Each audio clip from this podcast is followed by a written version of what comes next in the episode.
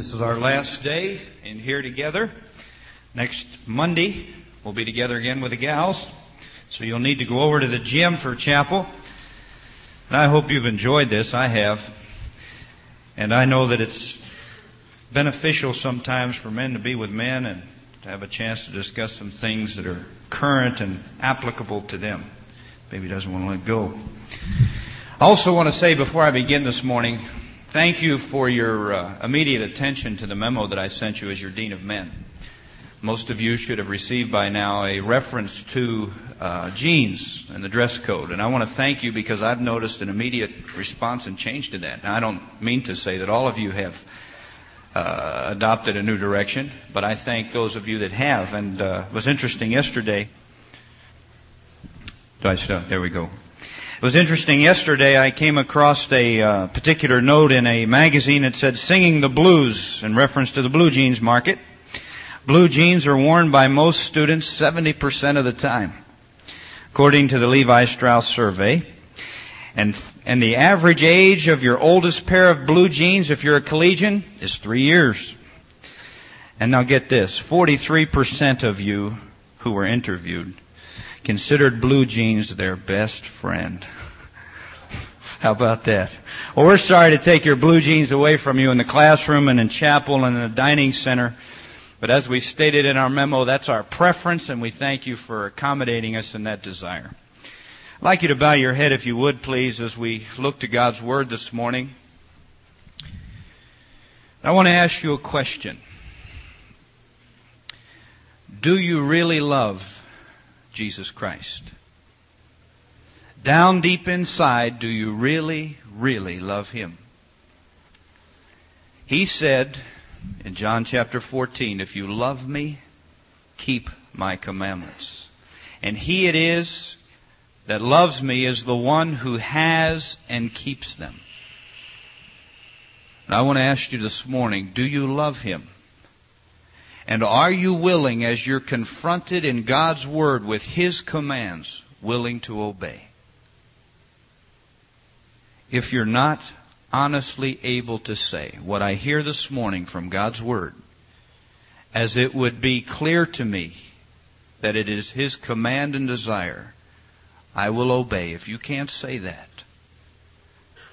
you need to. And I want to remind those of you who are not willing to obey today that John again declares in his epistle, He who says he knows me and does not keep my commandments is a liar, and the truth is not in him. By this we know that we have come to know him if we keep his commandments.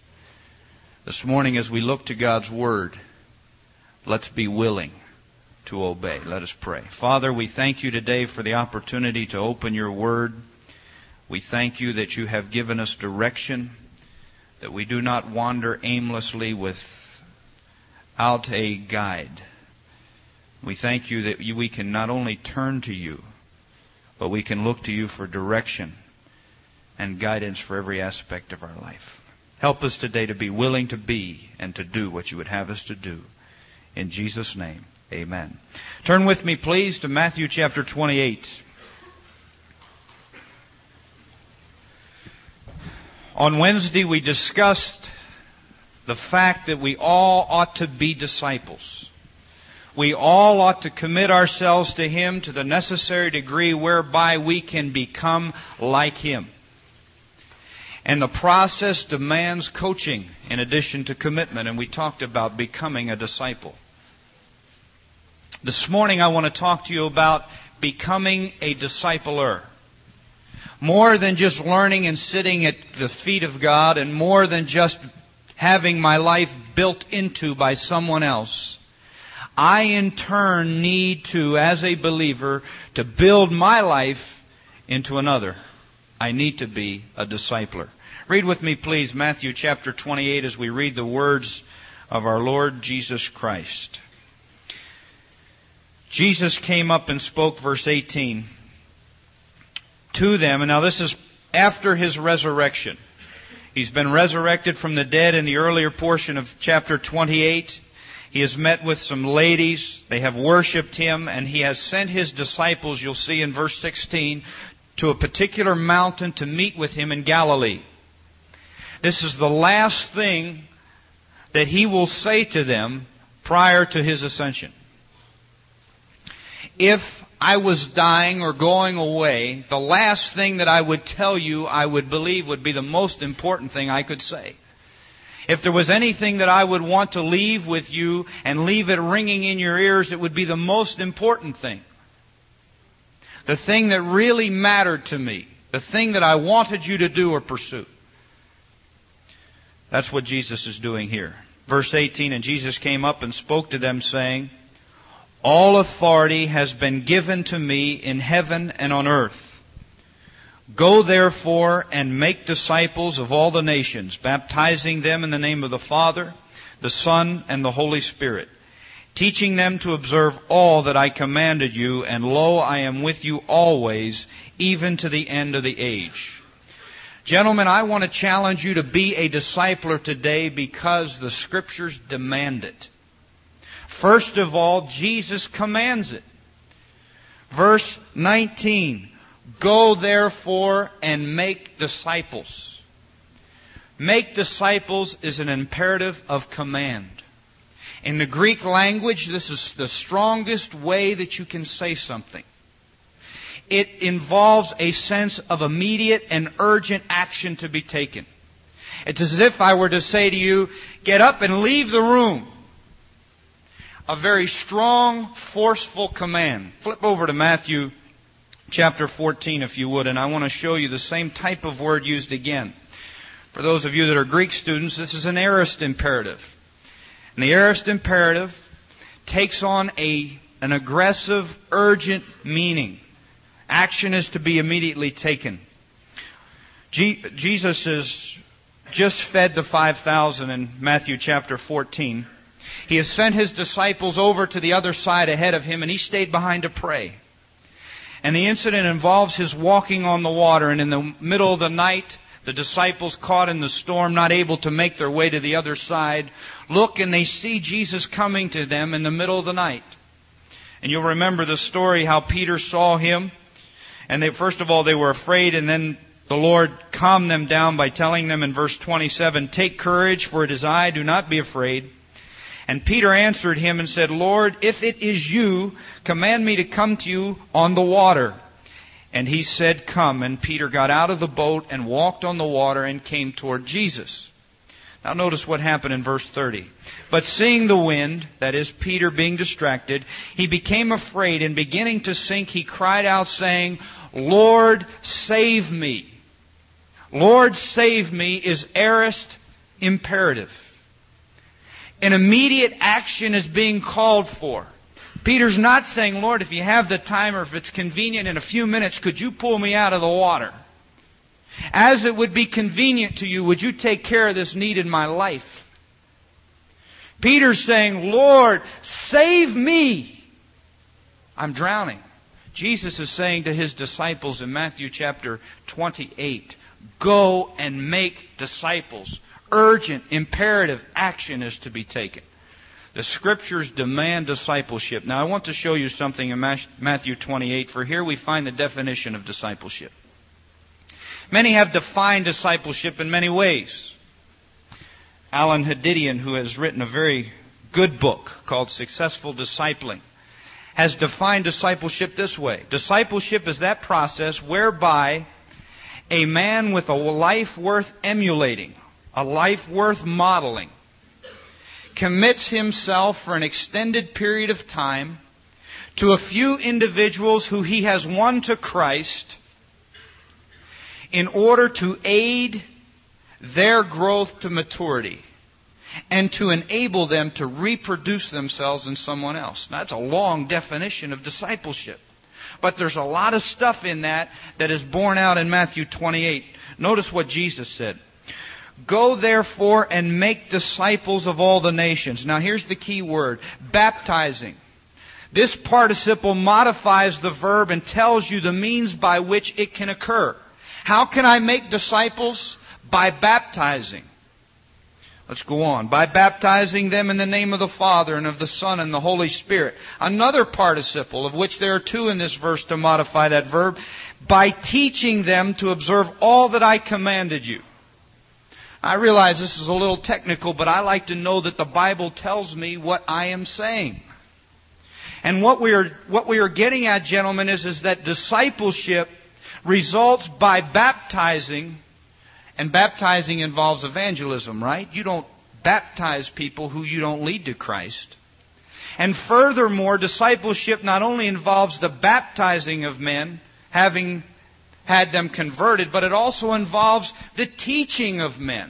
The training up of men in the way that they should go, or namely in the things Jesus said specifically that I have commanded you.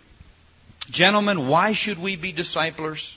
First and foremost, because the Scriptures command it. Jesus himself, prior to his ascension, left his last words ringing in their ears, go and make disciples by baptizing them and by teaching them. Fair enough? Why else should I make disciples? Turn with me to 1 John chapter 2. I want to give you another reason. All under the major heading, why make disciples? Because scriptures demand it. Now we're looking at the scriptures that demand it. Number one, Jesus commanded it. Number two, Jesus modeled it. Because of his example, we need to make disciples. 1 John chapter 2, at the end of verse 5, we read this. By this we know that we are in him. What is it that tells us we are in Him? Verse 6. The one who says he abides in Him, that is Jesus, ought himself to walk in the same manner as He walked. Question. In what manner did Jesus walk? Yes, holy. Yes, lovingly. Yes, as a servant. But gentlemen, yes, and above all else, he walked as a discipler. He spent his years building his life into the lives of other men. Jesus Christ was a discipler. And if a chief indication of our salvation and being a part of Him is evidenced in our life looking like His life, if we're to, walk in a manner as he walked, we must be disciplers. The word ought means must. It's not like we ought to if we have the time. We ought to because it's the right thing to do. The word ought is much stronger. Matter of fact, you would find this word in the gospel accounts regarding the response of the Pharisees to Jesus prior to his crucifixion. Pilate said, What should I do with him? They said, Crucify him. He said, But I don't find any guilt in him. The Pharisees and the scribes took him away and said, Listen, because he claimed to be God, we ought to kill him because the law demands it. Blasphemy. Now, the word ought doesn't mean, well, we might do this, it's the right thing to do, but we really won't do it. Ought means we must do this. And gentlemen, what we must do, if we're to model the life of Jesus Christ, we must become disciplers. The second truth we see in this verse is, is if other men and women are going to model his life patterns, what must happen? Somebody must teach them how to do that. So not only does this verse teach us we ought to be disciplers because he was, but secondly, we must be disciplers because if others are going to model his pattern and principle of life, they've got to have individuals to show them how. John MacArthur, our pastor or president of our school here, and the pastor of those of you that are at Grace, says this Discipleship is the divine strategy for the continuation of the life of Jesus Christ. It guarantees the passing on of the patterns and the principles of His life. Discipleship, when I build my life into your life, the patterns that I have learned about Christ are reproduced. It's the divine strategy for re- reproducing the quality of life that we found in Jesus Christ. Why should I be a discipler? because God commanded it, first of all, and second of all, because Jesus modeled it. And if I'm going to be like Him and walk in a manner as He walked, which is the thing I ought to do, then I need to be a discipler too. Thirdly, 2 Timothy chapter 2. Turn with me there if you would. Not only do the scriptures demand it because Jesus commanded it and because he modeled it, but thirdly, Paul also modeled it and commanded it. 2 Timothy chapter 2 and verse 2. Speaking to Timothy, his son in the faith, and the things which you have heard from me in the presence of many witnesses, these entrust to faithful men who will be able to teach others also. Entrust, deposit the things that you learn from me, Timothy. You deposit those things in the life of another faithful type men. The word entrust is aorist imperative, the strongest command the Greek New Testament knows about. Now, gentlemen, I asked you before we started, do you love Jesus? Evidence of our love is our faithfulness to obey Him.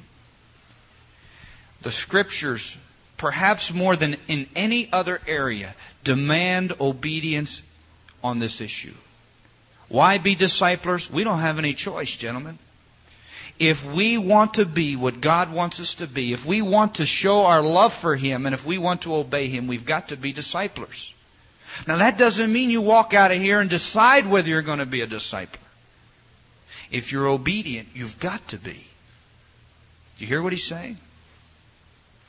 Secondly, not only must we be disciplers because the scriptures demand it, but I want to argue that we need to be disciplers because reason demands it.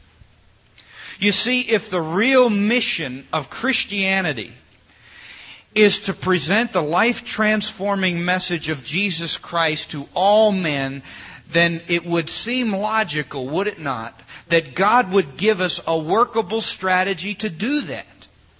Mark chapter 16. Go and preach the gospel to all creatures.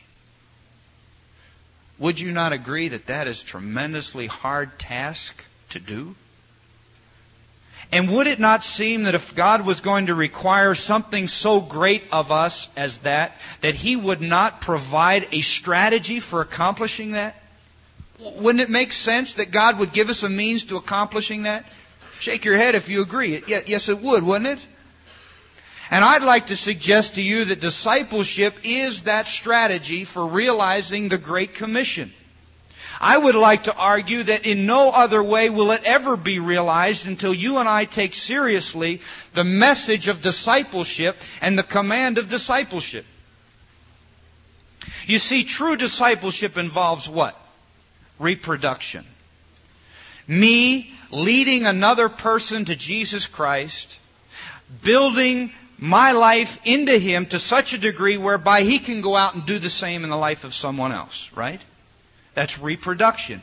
One person, one individual, reaching another person, and those becoming two. Those individuals having, if, if I complete the cycle and train this individual how to reproduce, then he'll do what? He'll go out and reproduce also. And in the meantime, I'm also going out and reproducing again. So it's multiplication type of reproduction. Now, I want to give you a few illustrations of the tremendous power of multiplication. There are two ways things can grow. They can grow by addition, 1 plus 1 plus 1 plus 1, etc. That's growth by addition. Or they can grow geometrically or by multiplication. And I want to show you the power of multiplication. Let's suppose we take, take Vance here. Vance gets $100 for his allowance. He gets it every week from his dad. At the end of the year, how much of an allowance has Vance received? $5,200, right? $100 for every week. Vance has received then at the end of the year $5,200. Growth by addition.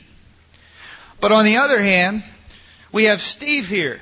Now Steve worked out a different deal with his dad. Steve got a penny the first week and then every week after that, an amount double of the preceding week. So the first week, last week, say, Steve got a penny. This week, Steve will get how much? Two pennies, right? Double the previous week's amount. The third week, how much does he get? Four pennies. Okay, growth by multiplication. Do you know how much money Brother Steve will get in his 52nd week? Just the 52nd week alone, not the cumulative amount. Brother Steve will get, for his allowance, 20, over $22 trillion. Neat, huh? Growth by, he made a good deal, huh? That's nice. He picked door number one. That's a good door. You see, growth by multiplication explodes. Another example. Suppose I took the piece of paper, tore it in half, put the top half on top of the bottom half, then tore it in half again. Okay, because I've got one piece of paper becoming two pieces, right? Two pieces. Tearing it in half again would be four pieces, correct? If I can tear it. If I did that 50 times, if the cycle went on 50 times, I took the first piece, tore it in half, stacked it, tore them in half, tore them in half again, and stacked them again. If I did that with the leaves of the pages of my Bible, which are one thousandth of an inch thick, if I did that 50 times, do you know how, how high the stack would be? 17 million miles high. Enough to go to the moon and back 34 times. Growth by multiplication. If I took a checkerboard and laid on the first square a grain of wheat, and on the second square two grains of wheat, and on the third square four grains of wheat, each time doubling the previous amount. To finish the board, it would take enough wheat to cover the country of Israel 50 feet deep. Now, all of that's wild and unique illustrations. You're going, boy, you've really boggled my mind this morning. The whole point I want to make is, is that multiplication Growth by multiplication is explosive.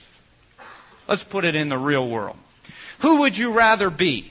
Would you rather be an evangelist who leads a thousand people a day to the Lord every single day of your life? Would you rather be a faithful discipler who reaches one person a year for Christ? Who would you rather be? Don't make your decision too hastily. Let me show you something. Got a little uh, overhead that I did up for this so you can see the tremendous strength and power of growth by multiplication. And I want to say to you then that the reason you ought to be a discipler is not just because the scriptures demand it, but because reason demands it. There we go. Okay.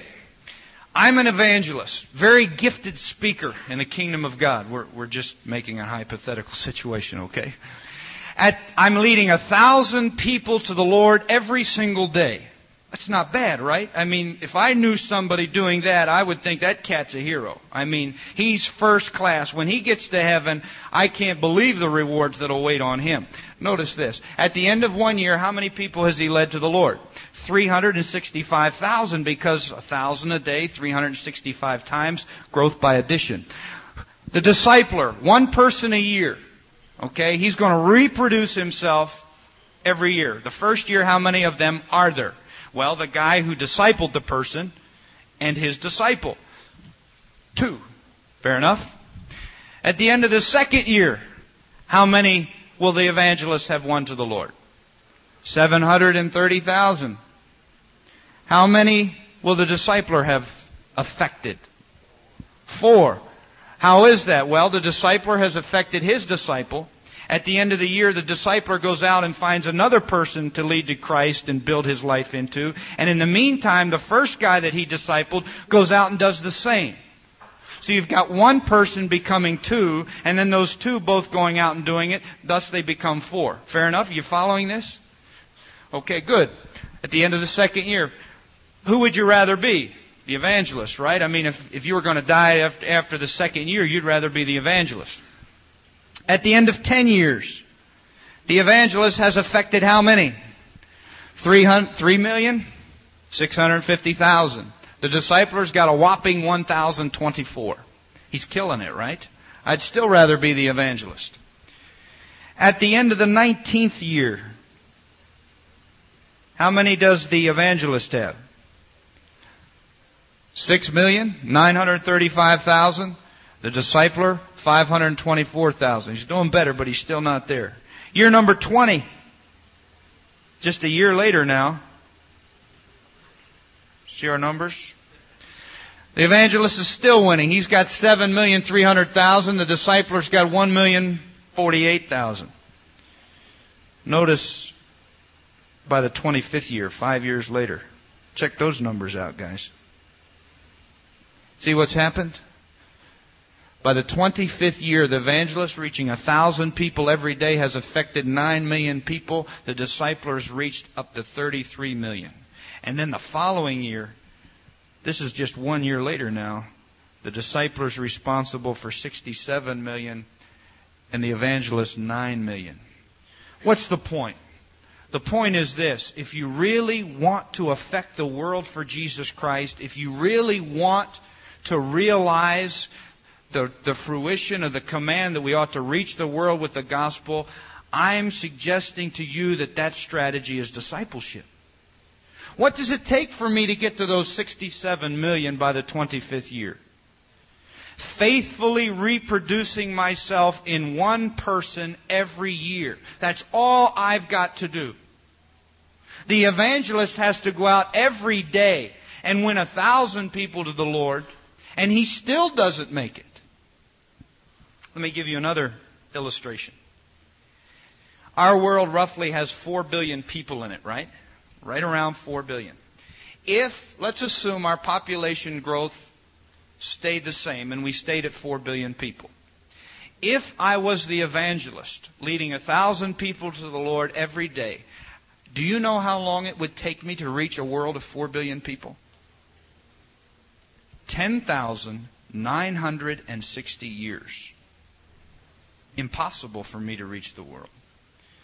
If I am a discipler, faithfully reproducing my life into the life of someone else to the tune of one a year, guys, one.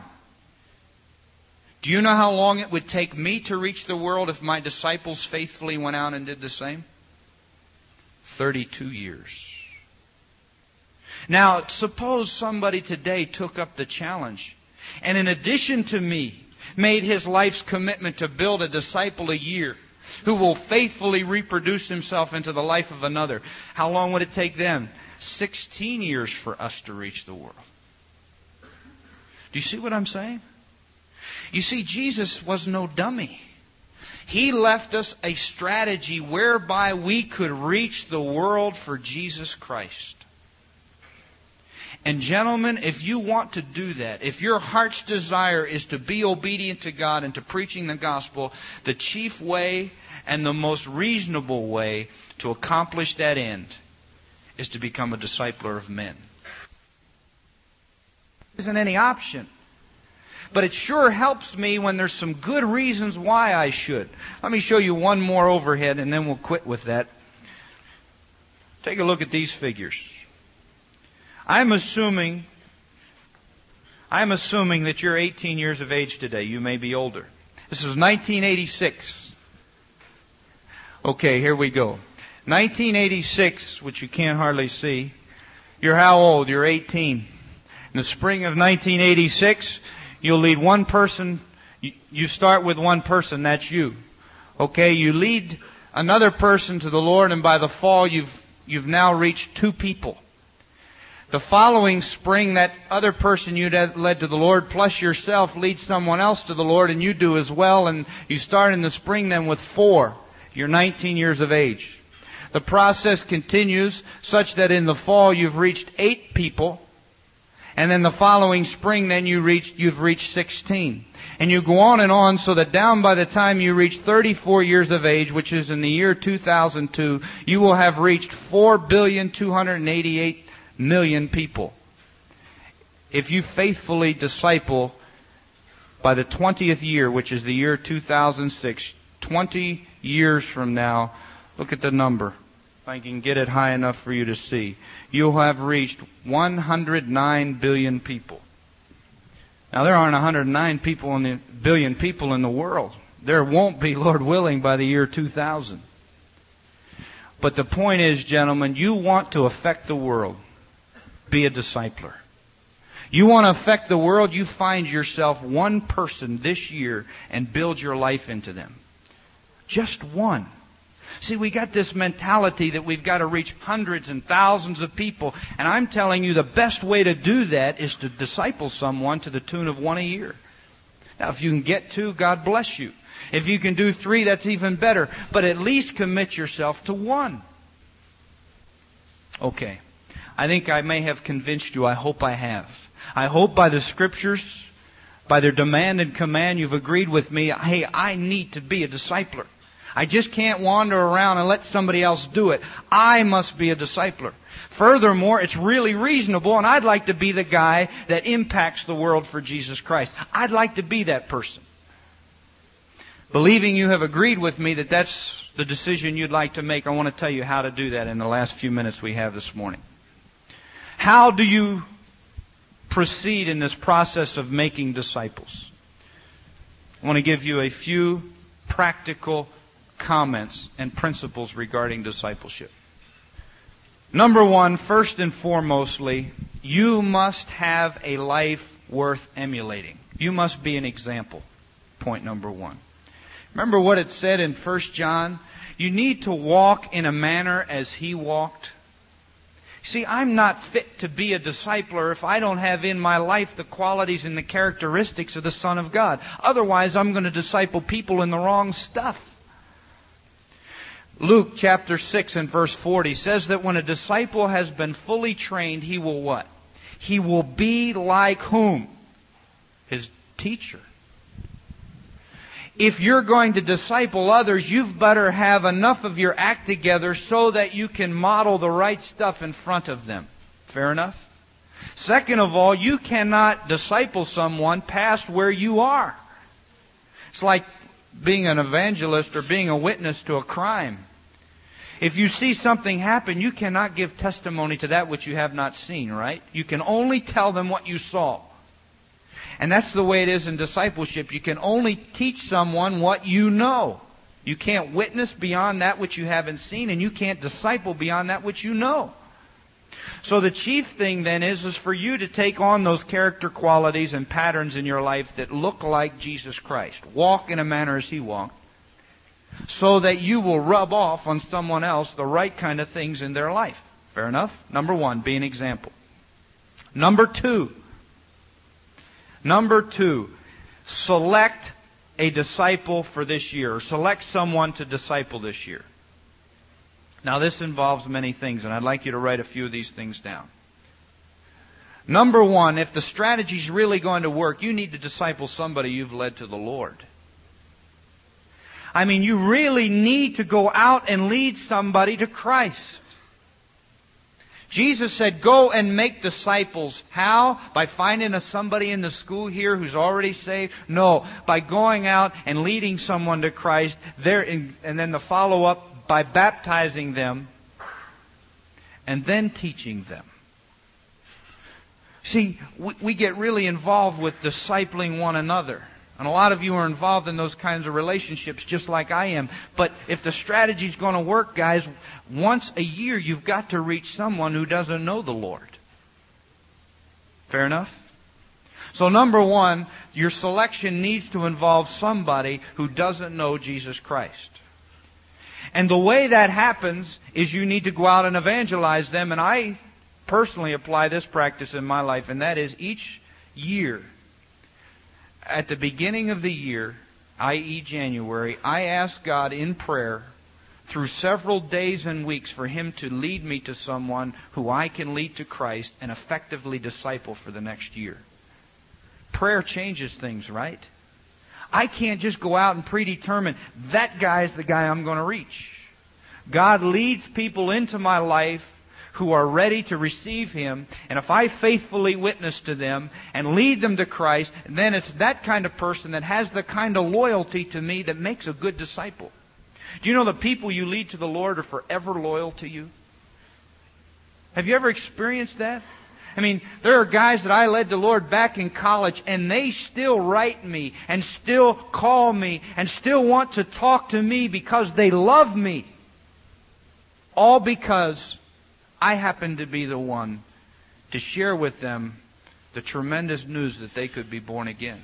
And that loyalty never ever dies. So first of all, select someone, an unsaved person, and you do that by praying, asking God to lead them into your life. Secondly, there's another characteristic in the selection process, and that is, and you'll see this in 2 Timothy chapter 2, and that is find men with the quality of faithfulness. Remember what Paul said, and the things which you have heard from me in front of many witnesses, entrust these also unto faithful men who will be able to go out and teach others also. Your disciple, the individual who you're going to invest your life in, has to be a faithful man. Somebody who's willing to be obedient to the Word, willing to submit their life to the commands of the Scripture, who can go out and faithfully reproduce. Needs to be a faithful person. Now I want to clarify something. I made a comment as to the to the, to the extent whereby that maybe the discipleship that we do amongst one another, amongst believers, is not as valid. I would like to argue that although it does not accomplish the strategy ideally, what it does do is if I build my life into someone else, and they in turn go out and build their life into someone else, eventually the chain will work such that unsaved people do get reached. Fair enough? So if I find someone in school here who really is not doing too well, who really needs some direction in life, and I take them under my wing and I build into them Christ-like qualities, my bet is, is that ultimately they will lead people to Christ and they'll influence other people who will do the same also. So it is valid to work amongst one another. So, number one, be an example. Number two, make a selection. Pick somebody else, fellas. Pray about that person. I used to manage a sporting goods store in Lynchburg while I was going to seminary. And being the manager of the store, one of your responsibilities is to hire people. And I hired this young man who was a high school student at our major public high school in Lynchburg. And over a period of months, we had occasion to work together many hours. And it became clear to me that this young man, he was already a Christian, became clear to me that he really desired to grow. And I began asking God, would you, would you make it such that I could have the opportunity to build my life into this young man. He's got quality, he's got character, and he just needs to grow up. But I don't really feel comfortable about going to him and saying, hey, listen, I'm a hero as a Christian, because that's kind of how it comes across sometimes. And I want to teach you a few things that you don't know. So my practice is usually to pray about that and let God make an opportunity so that it is comfortable and normal for me to pursue such a relationship with someone. So for the next two months, I asked God consistently on a daily and regular basis, God, would you allow me to disciple Glenn Shelton? Would you make an opportunity such that I know that you're in it whereby he asks me to do that for him? Two months later, in the middle of the afternoon, in April, Glenn comes over to me and we were discussing whether he should buy a new truck or not buy a new truck. And he says, you know, I've been watching you. And I want to be like you are. And he said, would you help me become like Christ? Now I had prayed for two months that he would do that. Do you think it was an accident that he came to me and asked me to build into his life? I don't think so. And it's not because I was a hero. It just so happened that there was enough of Christ in me that it attracted him. And he knew that in his life he would like to have some of those qualities. And gentlemen, I'd like to suggest to you that you need to be a discipler and the way you need to do that is to select someone and pray for them and allow God to make their hearts such that they will desire to sit under your ministry. There's another principle of discipleship that I think is very important and that is this, that you find someone who has an affinity for you and your ministry. You see, not everybody likes everybody. Even amongst Christians, although we love one another, the fact is we don't all just harmoniously get along. Because I'm your brother, I may love you, I may be committed to you, but I may not really get a big charge out of being with you. Isn't that right? Sometimes that's the way it is. That doesn't mean I won't help you. That doesn't mean that I won't do my best by God to help make you more like Christ, but the fact is you and I just don't quite hit it off. And I've found in my life in discipling that it's good to find those individuals who you have an affinity for, who you have an, a kind of a natural, God-given attraction to. Someone you think, you know, I like that guy. And I've always found by experience in my life that those individuals make the best disciples. They stick it out because there's a common ground there that God has provided just by virtue of your experiences and background and His experiences, and together you kind of mesh. Make sense? So, so in your selecting, not only pray, not only seek an unbeliever, but or and not only seek a faithful man, but seek someone who you you like, someone who you have an affinity for. That doesn't mean you're best buddies. That just means you can get along. Fair enough? Now, lastly, the most important thing I think. What in the world do I do with this person once I've selected them and we've hooked up and we've decided we're going to have a discipling, discipler relationship? What do I teach them? Remember Jesus said, teach them all the things that I commanded you. Well, first of all, you need to teach them the basics. You need to teach them how to pray, and you need to teach them how to read and study the Bible on their own so that when you're not around, they can get something out of it. You need to teach them to study the Bible to the degree where they're not limited by everybody else's help so that they can actually open the Bible without our daily bread and without all kinds of helps and they can actually get something out of it. You want to make them crutchless. Does that make sense? See, you've got to make them an independent operator apart from God and apart from fellowship in the church. Does that make sense? You don't want them having to be dependent on growing strong in the seasons of life to have an effective devotional time. That's a good book. Our Daily Bread is a good book, but they're all helps. You need to work your disciple to the point whereby he can stand in and of himself in the Word. Make sense? So you need to teach him to communicate to God and get stuff from God through the Word. Thirdly, you need to teach him Christian character. There are things that are required of Christians if they're going to be Christians. Honesty and truthfulness. Discipline and diligence. Character qualities of life. Kindness.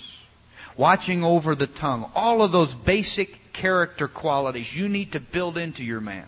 And by the way, guys, all along you're modeling it. All along.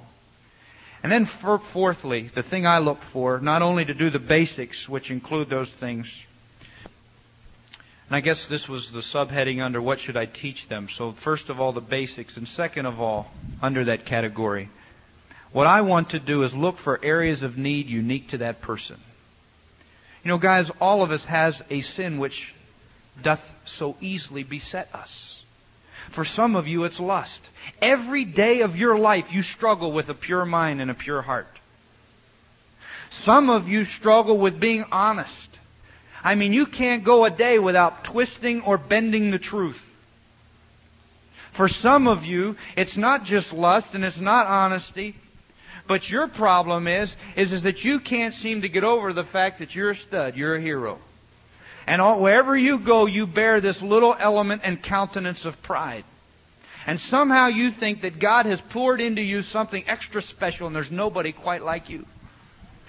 All of us have a particular area that we struggle with. Some of us have more than one area.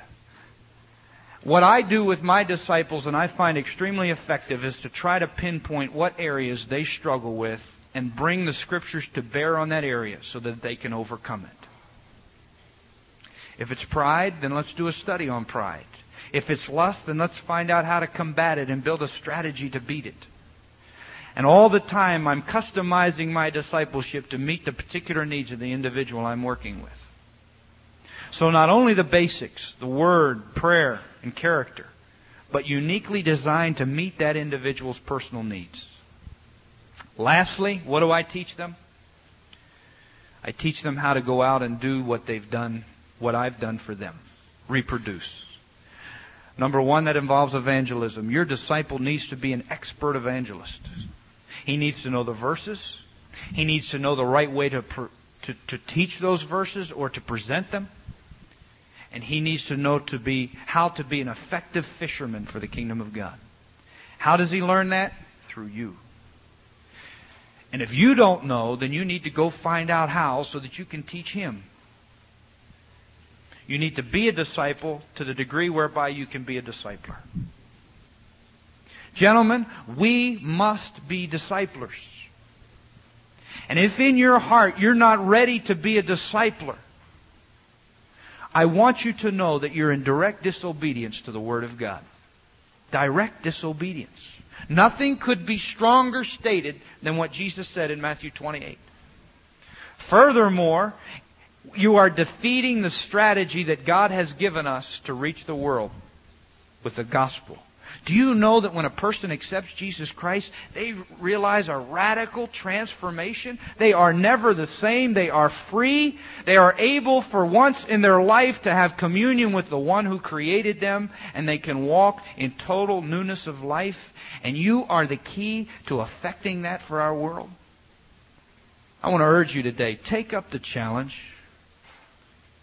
and be a discipler. Determine in your heart one person a year minimum. That's not too hard, is it? One person a year? And in 32 years, you and you alone could effectively reach a world of 4 billion people. I like that. I'm glad God gave us a means to accomplishing that. And you know a byproduct? The best friends I have are the people that have discipled me or I have discipled. The best friends I have because the fellowship with them is so intimate and so special. There's nothing like it in all the world. Gentlemen, be a discipler. Let's pray.